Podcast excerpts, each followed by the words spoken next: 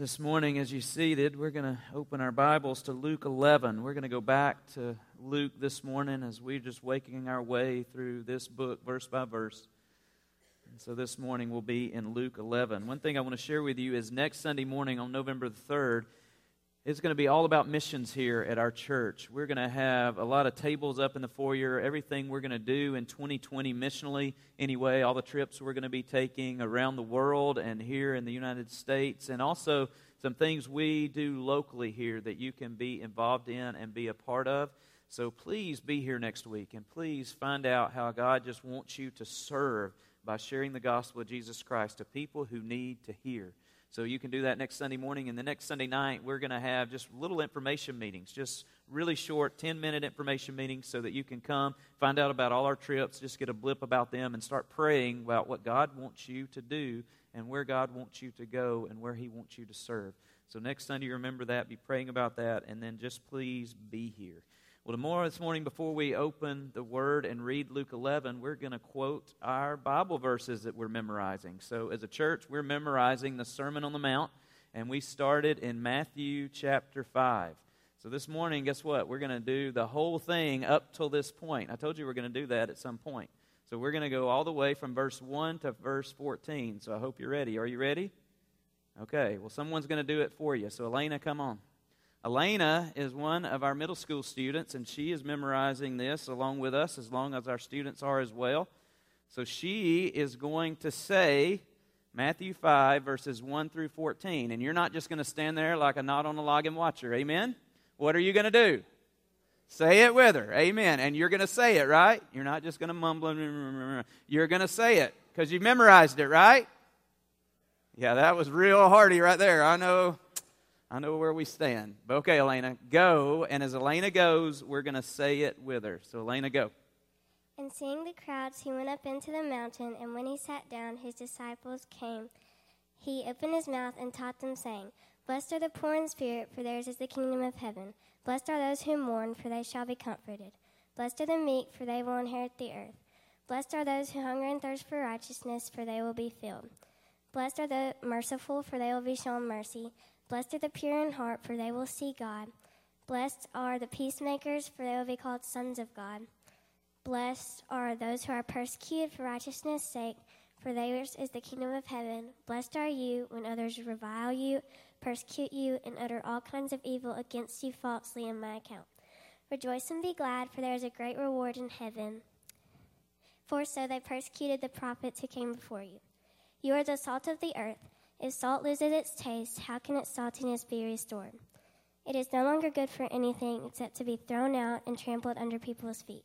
You are the light of the world. A city set on a hill cannot be hidden. Amen. All right.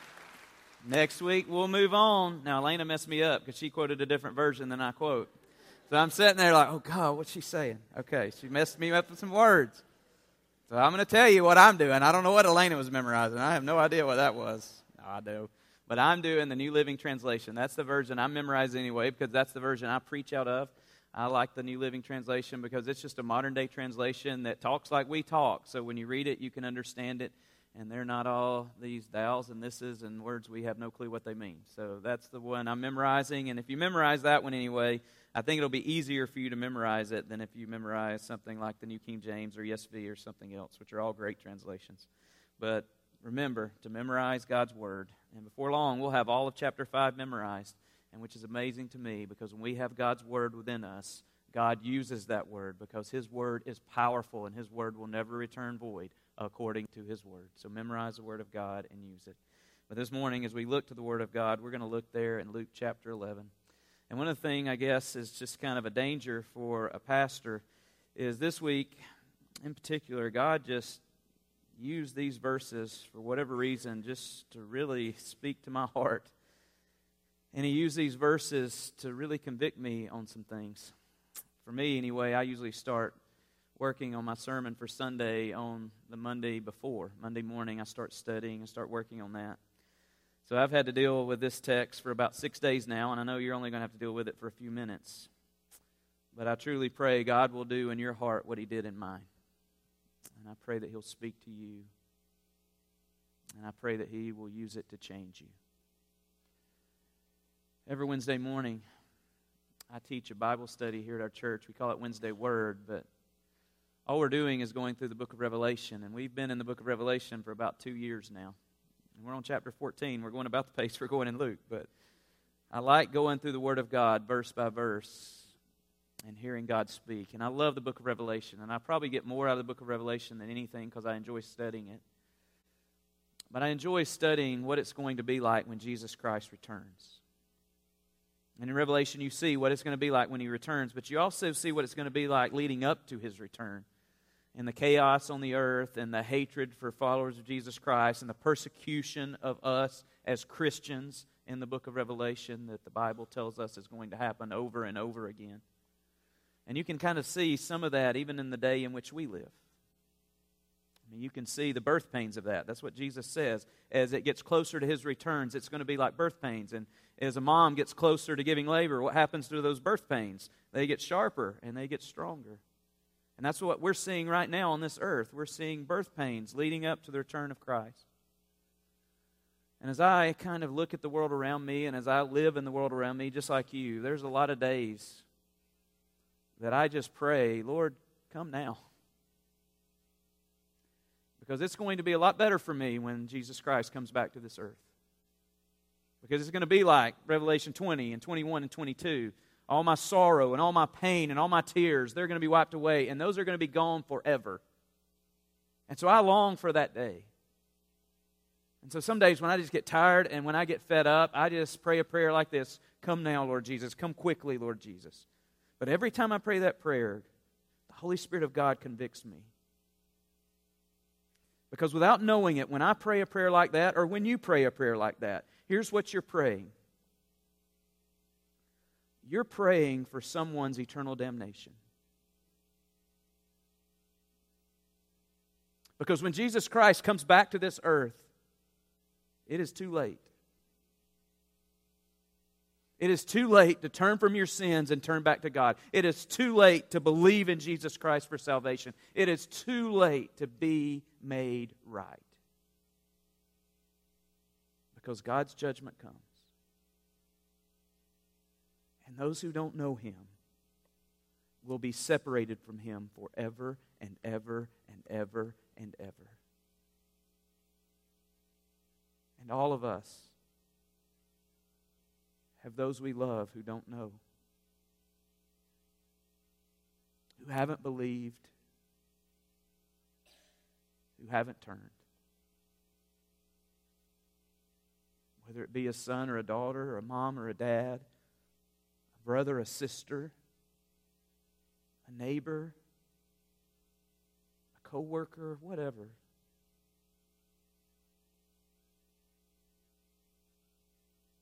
When we pray, Lord, come now.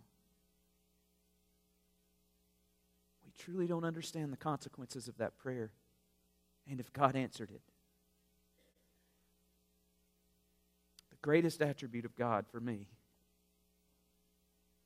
is not his love, it's not his mercy, it's not his grace, as great as all those are, and without them we're sunk. God's greatest attribute is his patience. God is patient with us as sinners. 2 Peter 3 9 says this God is really not being slow about his promise. What's the promise? The return of Jesus Christ coming back. He is not being slow about his promise, but he is being patient. Why? Because he does not want anyone to be destroyed, but wants everyone to repent. Repent.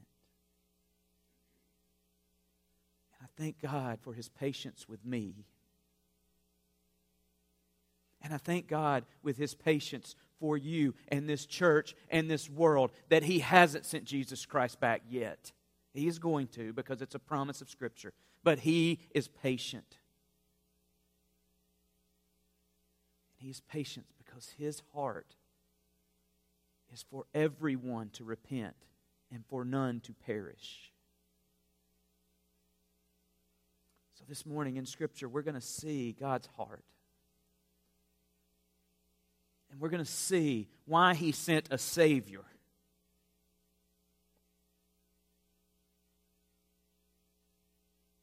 We're going to see what the world, what you, what I must do to turn back to God. In a few weeks, we're going to get to Luke 15. Luke 15 is one of my favorite chapters in the Bible because it's all about lostness. It's about a lost coin, a lost sheep, and a lost son. We call that lost son a prodigal. What I hope you realize is we're all prodigals. The definition of a prodigal is just one who squanders their inheritance and wanders away to a distant land. That's the definition of sin. All of us have been created in the image of God, but for whatever reason, we squander that inheritance as children of the King and we wander to a distant land because we like what we want more than what God wants. But that's why God sent a Savior. This morning, Jesus Christ in Luke chapter 11 talks about an Old Testament story, but he talks about how we can be saved. So this morning, I just want you to see what he says. And before I read it, I want you to remember, and I'm going to reiterate this point over and over as we go through Luke, the book of Luke. But all of Luke changed in Luke 9:51. Because there is a small short verse there that just says, and Jesus set his face towards Jerusalem, meaning that Jesus is going to the cross, and he sets his face to the cross, and nothing will deter him. So this means he only has a matter of months to live right now. And so, really, from here on out, he doesn't perform that many miracles. He doesn't do that many things where crowds are gathering. Crowds are shrinking now. And he starts saying what really matters. And so, this is what matters according to Jesus. If you have your Bible, look there. I'm going to start reading in verse 29. This is what it says. As the crowd pressed in on Jesus, he said, This evil generation keeps asking me to show them a miraculous sign. But the only sign I will give them is the sign of Jonah. What happened to him was a sign to the people of Nineveh that God had sent him. What happens to the Son of Man? Jesus is talking about himself now. What happens to the Son of Man will be a sign to the people that he was sent by God. Verse 31 The Queen of Sheba will stand up against this generation on Judgment Day and condemn it, for she came from a distant land to hear the wisdom of Solomon. But now someone greater than Solomon is here, but you refuse to listen. Verse 32 The people of Nineveh will also stand up against this generation on Judgment Day and condemn it. For they repented of their sins at the preaching of Jonah. Now someone greater than Jonah is here, but you refuse to repent. Now, who is the one greater than Jonah that is here? It is Jesus Christ Himself. But Jesus compares himself to Jonah. Why? Well, here's why three things.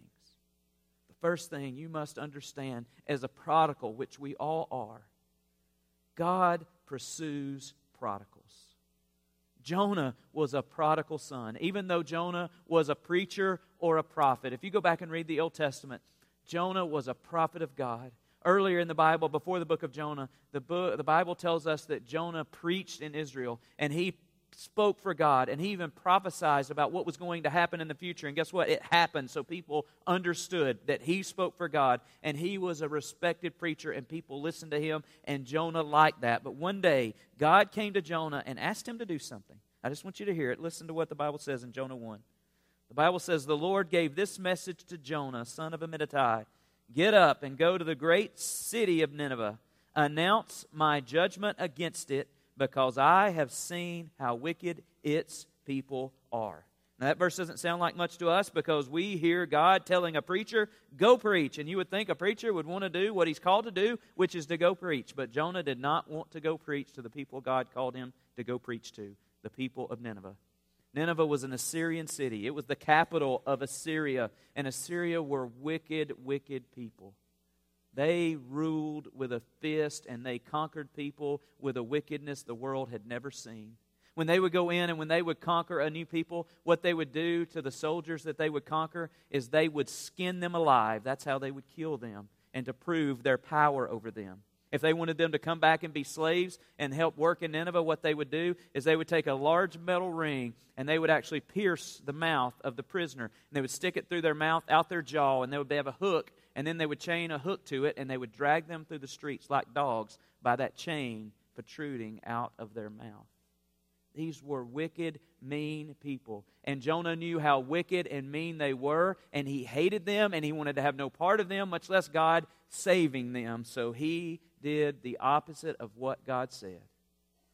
Jonah said no. But he really didn't say no. He didn't speak to God and say, God, I'm not going to do that. All Jonah did was just turn and go the opposite direction of what God said to do. That's all he did, just like you and me. God said, Go here, and he went there. The Bible says he went down to the seaport of Joppa, which is modern day Tel Aviv. Now, Nineveh from Tel Aviv was about 600 miles to the east. Rather than going 600 miles to the east, what Jonah did is he found a ship that was going 1,600 miles to the west, to Tarshish. And isn't it amazing when you want to escape from God, you can always find a ship going exactly where you want it to go, just like Jonah. And so he said that I'm going to escape God's presence. That's what he literally said. And I don't know if Jonah thought that God's presence was like a radio signal, and the further you got away from it, the further you got away from God. I don't know if he thought God would forget about him. I don't know what he thought. But he went down to the seaport of Joppa, went down onto a ship, and set sail for a city almost 2,000 miles away from where God told him to go. And the ship set sail. And as Jonah sailed, he thought everything was good. So good, in fact, that he went down into the hull of the ship and he went to sleep. But the Bible says God sent a storm, and you know the story. The storm came up upon the ship, and it was about to cause it to sink. And the crew, the pagan crew, threw lots to see who had done something to God for this storm to come. And the lot fell on Jonah. And they asked Jonah, Jonah, what did you do? And Jonah just simply said, It's me. I'm the fault. Just throw me overboard, and everything will be okay. So, what Jonah is asking, literally, is his sin has taken him so far, he wants to commit suicide. That's what it means to be thrown overboard in the middle of the Mediterranean Sea. You're going to die, and he wanted to die. He would go that far to escape the presence of God. And so they throw him overboard. The storm stops. But the Bible says just as God sent a storm, he sent a fish. Now we think it's a whale. We don't know what kind of fish it is. But a fish came, and as Jonah was seeking to the bottom of the Mediterranean, the fish swallowed him up. And for three days and for three nights, Jonah was in the belly of that well. Now, when I was a kid going to Sunday school, I can remember pictures of Jonah in the well, some cartoons that they had drawn so we'd know what it was like in the well. Now, here's what I can remember this vividly. Here was one of the pictures when I was growing up at First Baptist Church in Boaz, Alabama, of Jonah in the well. They had Jonah, and it looked like to be this big cave, and he had a fire sitting there, and he was warming himself in the fire in the belly of this fish. Now, how stupid is that? That is ignorant. That is not what it was like in the belly of a fish. What it was like was it was pitch dark, utter darkness. If you could ever find a place on this earth of utter darkness, in the bottom of the Mediterranean Sea, and the fish would probably be it. But it also stunk to high heaven. Have you ever cleaned a fish? You ever cut a fish open? Fish stink. Can you imagine living in one for three days and three nights? Can you imagine what was going on in that stomach as Jonah was laying there? His stomach of the fish was literally trying to digest him. There was gastric juices and gastric acid and no telling what else in the belly of that fish. And so Jonah, sitting there, I guess having nothing else to do, decided he would pray. Not much else to do in the belly of a fish, so he started to pray. And when he first started to pray, you can read about in Jonah chapter 2, he's still mad at God. But eventually, by the end of Jonah chapter 2, guess what happens? He starts praying, God, save me. And if you save me, I will do anything you say. And so, what does God do? What God always does when someone cries out for salvation, He saves them. And the Bible says that that great fish, whatever kind of fish it was, took Jonah and spit him out on the seashore, on the beach. Why? Because God pursues prodigals. He did it in Jonah's day, and he does it today. How does he do that? By sending a Savior. And that Savior is the Son of Man, Jesus Christ. The definition of a Savior is just someone who rescues you from destruction. And that's what Jesus did. He came to this earth to rescue us from destruction. What destruction? Separation from God. But here's the question how can we know? I get this question all the time. How can I know that Jesus Christ is the only way to salvation? How can I know that all these other religions in the world, how do I know that they're not true? They worship God just as sincerely as you do. How can they be wrong and you be right? How can you know, John? How can you know? Well, let me tell you how I can know. Because Jesus Christ tells me. And he says he has given us a sign. And it's not feeding of the 5,000. It's not raising Lazarus from the dead. It's not all these miracles. It's something completely different. What is it? Look at verse 30. Luke 11, verse 30. What happened to him, talking about Jonah, what happened to him was a sign to the people of Nineveh that God had sent him. And what happens to the Son of Man will be a sign to these people that he was sent by God, talking about himself. What happens to Jesus will be a sign that he was sent from God. So, what happened to Jonah? We'll go read the rest of the book of Jonah. In Jonah chapter 3, after that whale spit him up on the beach or on the seashore, Jonah did what God told him to do. He went to the city of Nineveh and he preached a message. Now, it was a one sentence message. One sentence. All he said to the people of Nineveh 40 days from now, Nineveh will be destroyed. That's all he said. He didn't say God loves you. He didn't say God will save you. All he said, 40 days from now, Nineveh will be destroyed. And he preached it all over the city. The city was 600,000 people. And he preached that message, and guess what happened to the people of Nineveh? They believed him. Now, why in the world would they believe somebody from 600 miles away preaching a one word sentence sermon that makes no sense to them whatsoever because they didn't even believe in God? Because there was a sign. What was the sign? Well, Jonah had been in the belly of a fish for three days and three nights. Now, did he tell them that? Nope. But they had eyes and they could see. What do you think Jonah looked like after three days and three nights in the belly of a fish? What do you think his clothes looked like? What do you think his hair looked like? Some say that if you were to sit in gastric acid that long, it would bleach you completely white from your hair to your toes, your eyes, everything in between would be bleached completely white. So maybe Jonah walking through the streets looking like Casper the ghost, I don't know what he looked like, but preaching this one sentence message, the people believed. So, what is the sign of Jesus? The exact same thing according to Jesus. But the only difference is Jesus is not in the belly of a fish for three days and three nights, but he is in the belly of this earth for three days and three nights in a tomb. But then God raises him from the dead. And that is how you know that Jesus is the way, the only way to God, and there is no other way because of the resurrection of Him. God has not raised anyone else from the dead. You say, well, what about Lazarus? He was raised from the dead. Well, yeah, Jesus called him out of the tomb, but guess what happened to Lazarus? He died, but not Jesus. The Bible says in the book of Acts, in Acts 1, that he ascended to the Father and he is sitting at the right hand of God right now, waiting for what? His return. The only thing that makes Christianity different than any other religion on this earth is the resurrection of Jesus Christ. Listen to me. I can die on a cross, but does that make me a Savior? No. The only way you know that Jesus Christ is the Savior is not by Him dying on the cross. It's not by him being born of a virgin. It's not by the preachings that he preached or the miracles he performed. The only way you know that God sent him and he is who he says he is and did what he came to say he would do was because God raised him from the dead. Hundreds of people saw him after his death. They saw his resurrection. They heard him teach. And then the disciples saw and stood in awe as the angels came and he ascended back up into heaven. We believe in the resurrection. And if you do not believe in the resurrection of Jesus Christ, you cannot be saved. Probably the first Bible verse we learned as a child was John 3:16. For God so loved the world that he gave his only son. And what did that son come to do? He came so that we could be saved. And they say that anyone who believes in him will not perish but have eternal life. So, what do we believe in Jesus? Do we just believe in Jesus? No, that will not save you. Believing that He died on a cross for your sins will not save you. The only thing that will save you is believing in the resurrection. Romans 10:9 tells you how you can be saved. And Romans 10:9 says, if you confess with your mouth that Jesus is Lord and believe in your heart what? That God raised him from the dead, you shall be saved. If you don't believe in the resurrection of Jesus Christ, you are not saved, period. You have to believe in the resurrection because it's the only thing that separates us from any other religion on this earth. That is the proof, that is the sign. But not only does Jesus give us the sign of who he is, he gives us the way He gives us the way. And that way is repentance. Verse 32, one last verse.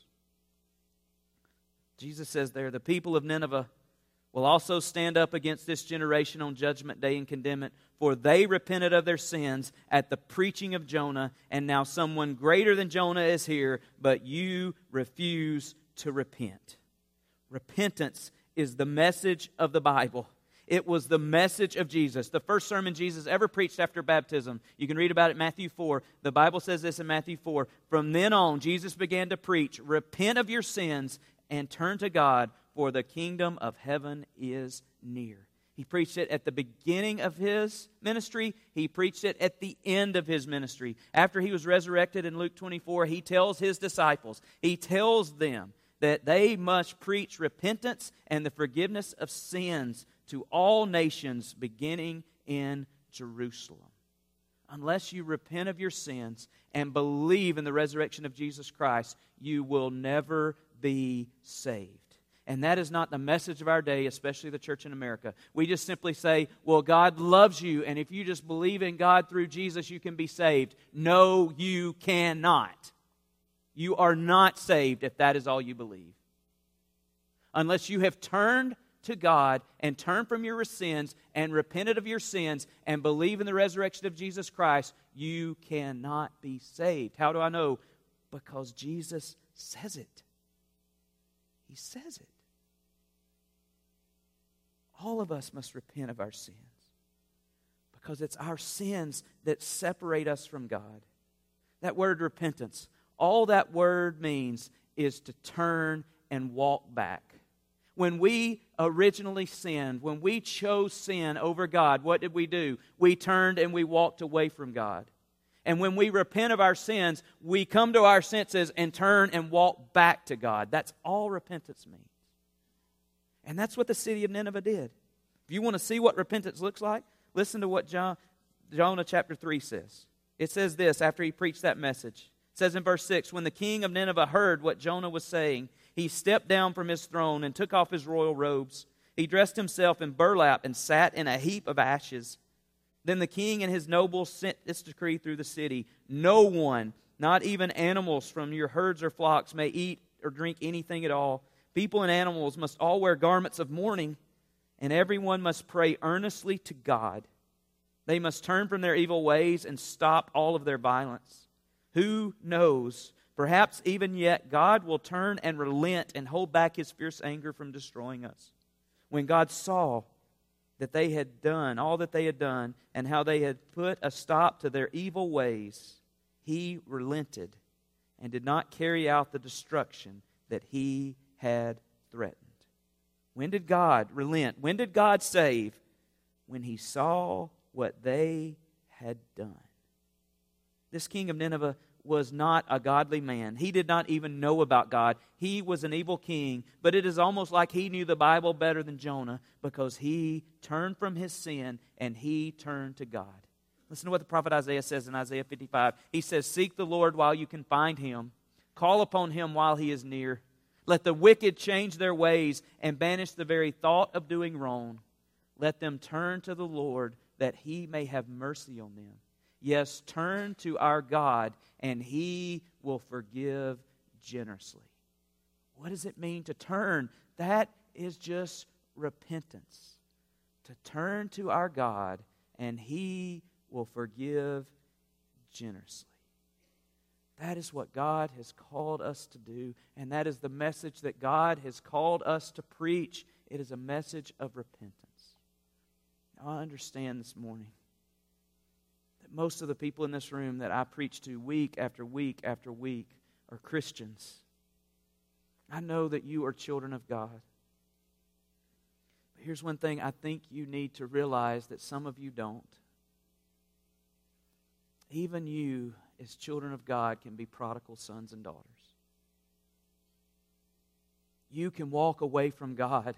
You can squander your inheritance. Think about the prodigal son. What was he? Well, he was a son, right? Just as we are sons and daughters of God. That's why we call each other brothers and sisters in Christ. What was Jonah? He was a prophet, he was a preacher, but what did he do? He walked away from God, he wandered to a distant land. And some of you in this room are prodigals because for whatever reason, you are just like Jonah. And maybe not in your heart, maybe not in your mind did you think this way, but maybe God told you to do something or not to do something, but for whatever reason, you just turned and went the opposite of whatever He said. You're just like Jonah trying to escape the presence of God. Jesus says that the Holy Spirit came to this earth to do two things in John 16. He says he comes to convict you of your sin and to lead you into truth. And this morning, maybe that's what the Holy Spirit of God is doing for you. Because I understand that there are many people in this room that need to repent and turn back to God. Now, I don't know your sin. I don't know what you need to repent from. Maybe you need to repent because God has told you that you need to forgive someone, but you're not willing to do it. And you're hanging on to that unforgiveness and you're hanging on to that bitterness, and it is eating you up and destroying you inside. Maybe you're like Jonah. Maybe God called you to go somewhere or do something, but for whatever reason, just like you, you will not do it. You're like Jonah. And so you just turned and went away. I could stay here all day and name things God has said. But I don't have to do that because the Holy Spirit of God is saying to it right now. And this morning He's telling you to repent. But you need to know how. One of the greatest chapters in the Bible on repentance is found in the book of Psalms. And in Psalm 51, David prays a prayer after he has walked away from God. A man after God's own heart. And he prays a prayer of repentance. I just want you to listen to its words. David prays, Have mercy on me, O God, because of your unfailing love. Wash me clean from my guilt and purify me from my sin. He says, Against you and you alone I have sinned, and I have done what is evil in your sight.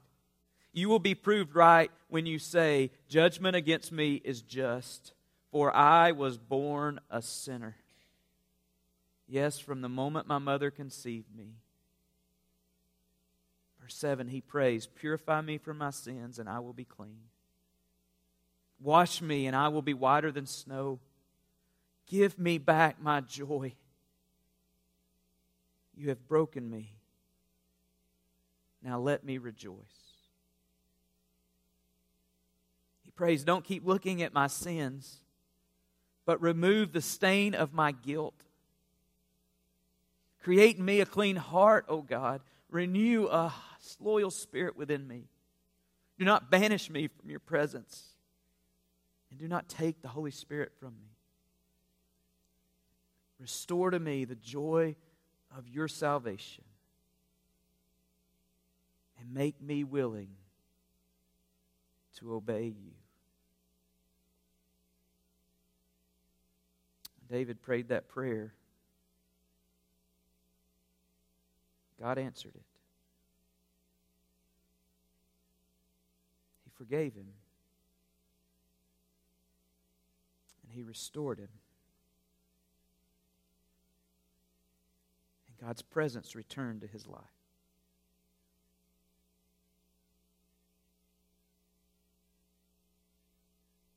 If you will do what David did and repent,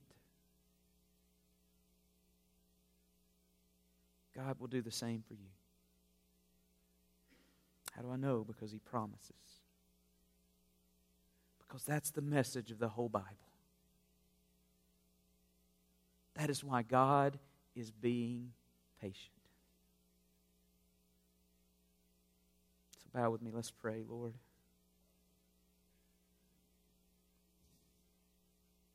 We thank you for your patience.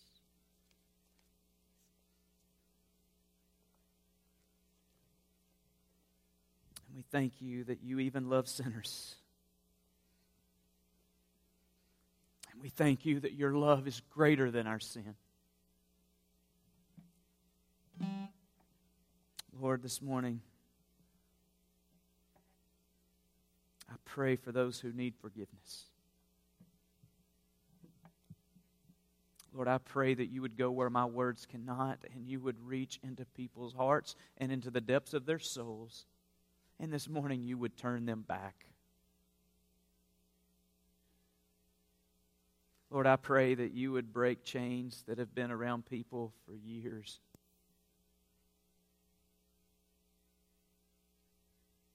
Pray that you would let people let go of unforgiveness and bitterness that's been holding them back and eating them from the inside out. Lord, I pray that you would just do for us what you did for a city thousands and thousands and thousands of years ago. Lord, have mercy upon us. Lord, I just give you these moments. I just pray that you would move, and I pray that you would move in Jesus' name. Amen.